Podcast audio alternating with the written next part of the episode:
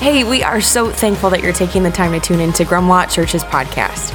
It's our hope that this is an encouragement to you as you draw closer to Jesus. If you'd like to find out more about all things Grumlaw or for more info on our in person gatherings, you can check us out at grumlaw.com. Now lean in. We're expectant for how God is going to use this time to speak to you today. I am so glad that you have joined us today. You're part of the Grumlaw family.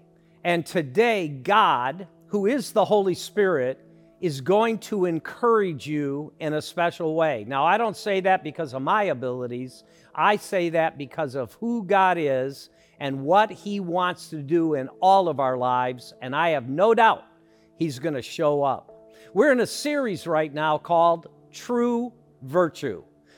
First week, we discussed honor last week integrity. And if you would like to get caught up on those talks, which by the way were pure gold, you can go to grumlaw.com slash messages. Now, some of this material for this series, we've borrowed it from another church and then put our own twists on it because it's incredible material for all of us today. And today I want to talk to those of you who are feeling like quitting. In other words, you're thinking about throwing in the towel. Maybe you're thinking about throwing in the towel on your marriage. Maybe there's a dream you've had that isn't coming to fruition and you want to quit. Maybe you're involved in a ministry and you're not seeing the results you want to see and you're thinking about throwing in the towel. Maybe it's been a long journey with one of your kids, and you're thinking, I'm tired of the extra meetings and the extra counseling. Or maybe you have an addiction and you're saying it's just not worth it. Or maybe there's a loved one who you've been praying for for a long, long time, and they still haven't responded to Jesus and you want to throw in the towel. You've tried, you're tired, you've prayed, you've believed, and maybe you think you have nothing left. But I want to encourage you today because we can be encouraged by the most greatest literary work of all time, God's Word, that transformational Word. And in Hebrews 10 35 to 37, it says this Do not throw away your confidence. Don't give in, it will be richly rewarded. You need to persevere, hang in there, so that when you have done the will of God, you will receive what He has promised. For in just a little while, He who is coming will come and will not delay. Uh, I, I, I want to share a principle right here, and it's this. Maybe you've thought of this, or maybe it's in your subconscious, but God is rarely early. But I'll tell you this He is never late. And so, as you can see, the theme for today to build on this series that we're in, our theme is when you feel like giving up.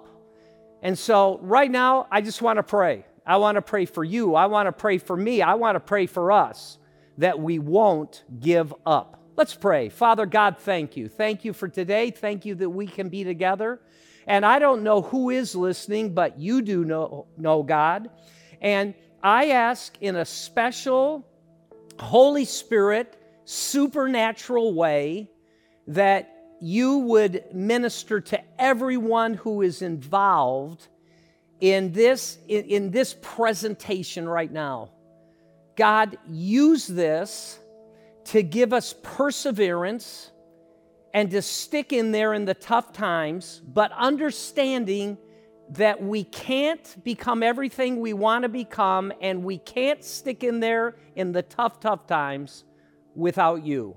So we call on you, we rest in you, and we trust in you to speak to us today. We pray it in Jesus' name. Amen. So, are you ready for some good news? You ready to gear up right now and have some encouragement and some insights for how we don't have to give up. Let me begin with an individual by the name of Angela Duckworth. Now, I'm sure that 99% of you have never heard of her. She studied at Harvard and Oxford University, and she did a study where she asked the question why do successful people succeed? Now, what was interesting, she went from different groups of people. She literally went and studied those who went to West Point. Why did some quit? Why did some persevere? She then went and studied teachers, literally teachers, but not in the high income school districts, but in the lower income, you know, some of the impoverished school districts. And why did some teachers not make it? And then there were others that thrived. And believe it or not, she even studied those students who can spell words that have like 45 letters in them, studied spelling bee participants. What was it that made some make it and some not make it? Well, the study was pretty interesting because it really wasn't, it, it, it didn't involve IQ. It didn't involve that intelligence quotient. It was the AQ adversity quotient. Or as another author would say it, is it was grit. And grit is passion and perseverance for the, for the long haul, for the long term goals. Not short term, but long term. Not a week, not a semester, not a month, for that matter, not a year. It was the long haul. And when you think about people who have AQ, you think about those who care for people with special needs. We, we see that in our own church with our VIP program in our kids' ministry. Those people may not have, and I'm not knocking them, it, it, it's not an issue of intelligence, it's it, it really just something about they know how to handle adversity differently. I think of other people in our church right now who are dealing with people who have long term or chronic illnesses. And there is just a stick to itiveness about them that is to be admired. We can learn a lot, not only from that scripture that I've already read from, but we can learn more from God's Word in uh, the sixth chapter of a book that's in the Old Testament that book is the book of Joshua, and it's the sixth chapter. It talks about six days, and there's a theme of six. Now, to bring you up to date a little bit, in the book of Joshua, there's a city called Jericho, and God said, You are going to conquer, and Jericho is not going to be an obstacle. But it hadn't happened. So let's look at Joshua 6, 1 to 5. Now, the gates of Jericho were tightly shut because the people were afraid of the Israelites, God's people. No one was allowed to go in or out. But the Lord said to Joshua, I have given you Jericho, its king, and all its strong warriors. You and your fighting men should march around the town once a day for six days. Seven priests will walk ahead of the ark each carrying a ram's horn.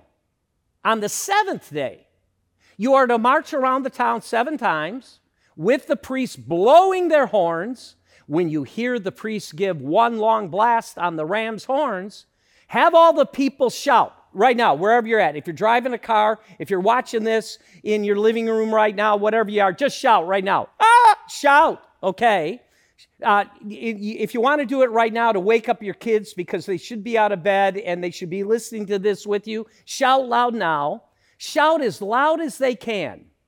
Then the walls of the town will collapse and the people can charge straight into the town. I want to share two reasons why we give up, why we, in fact, throw in the towel so many times. Reason number one is this our perspective is often limited. Now, think about it. You may not know this. Most people wouldn't know this. Jericho, it wasn't that big. Uh, in fact, you could go around Jericho in about an hour, but there were big walls, and it just felt unobtainable. How are we going to get into this fortress? Now, maybe you can relate.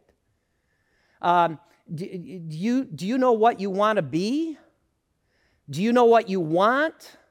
But all you see are the walls, the problems, the obstacles.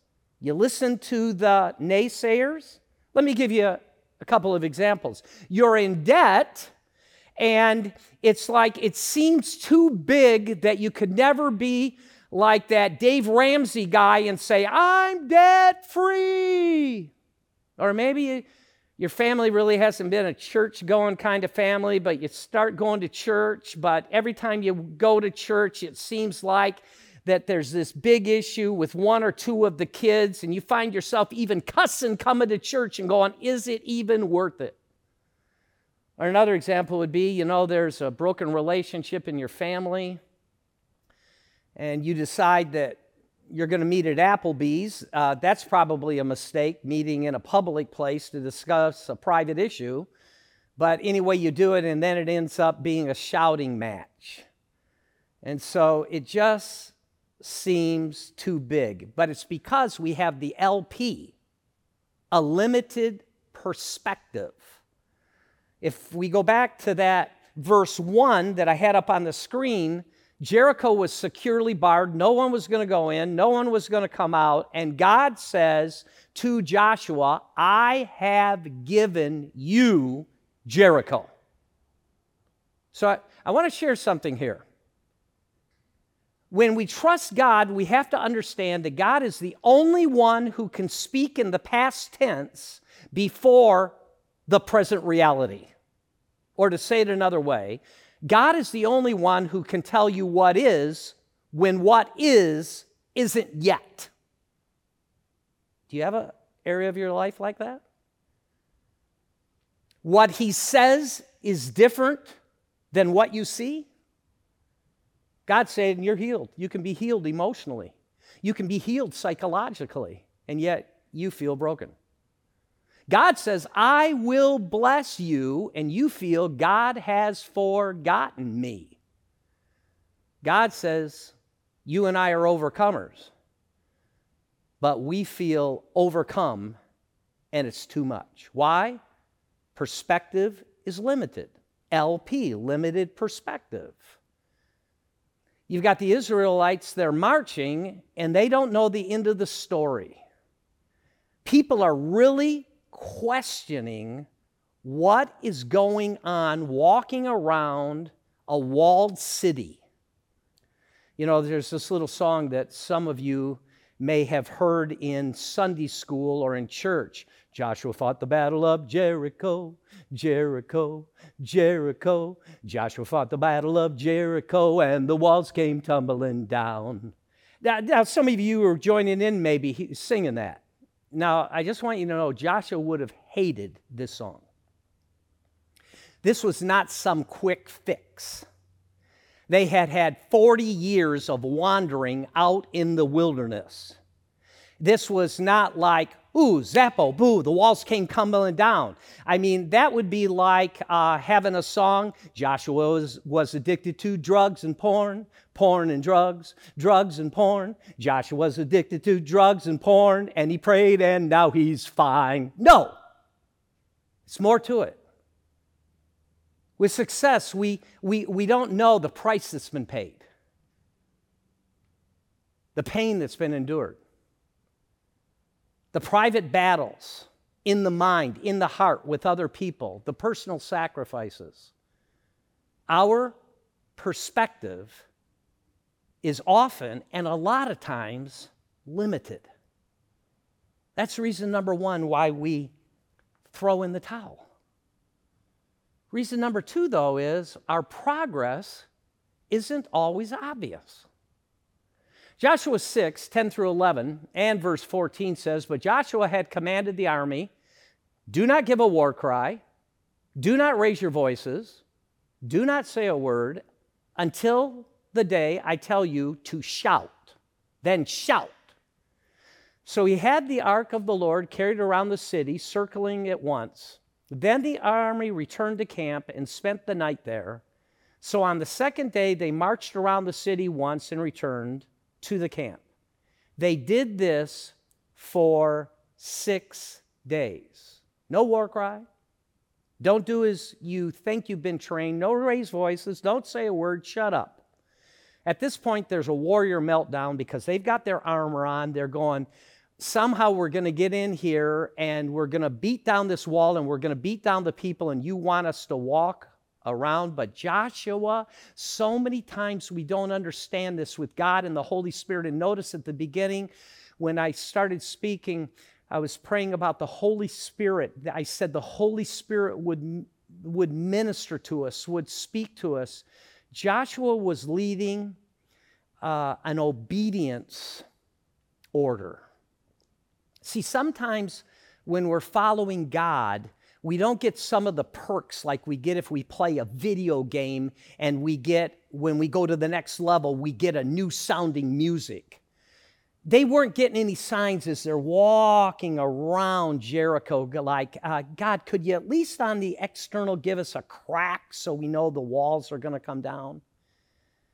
And often we can handle the process as long as we see some progress. Sometimes we say, I'll fight for the marriage as long as I'm beginning to see some activity, events take place where there's hope.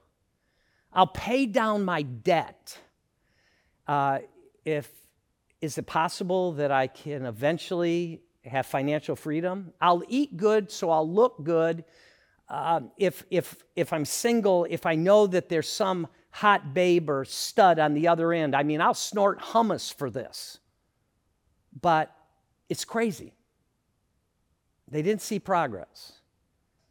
And what is really nuts is, is they were told not to talk. In other words, zip the lip. And why would Joshua say that? Because maybe Joshua knew something that is very applicable for us today. Sometimes your mouth is your worst enemy. Your mouth begins to say, I can't. This is never going to happen. This is a bad situation.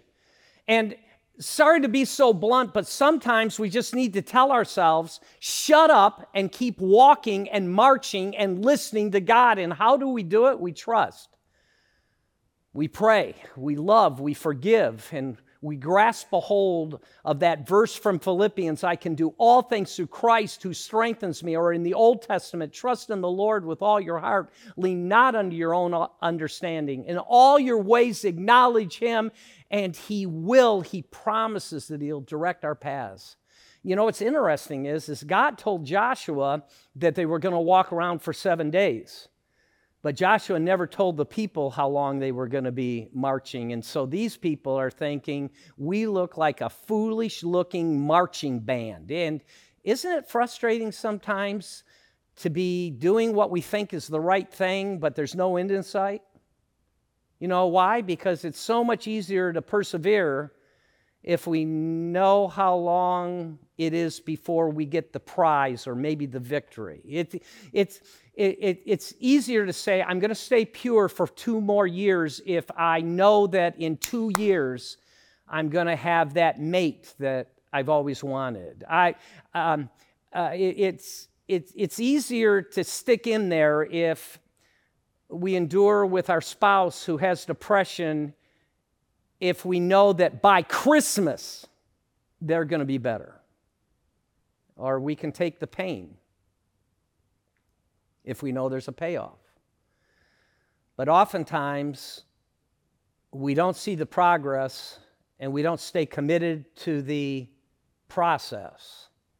Here's what's key. Here is what is absolutely key to understand in this whole idea of throwing in the towel and persevering.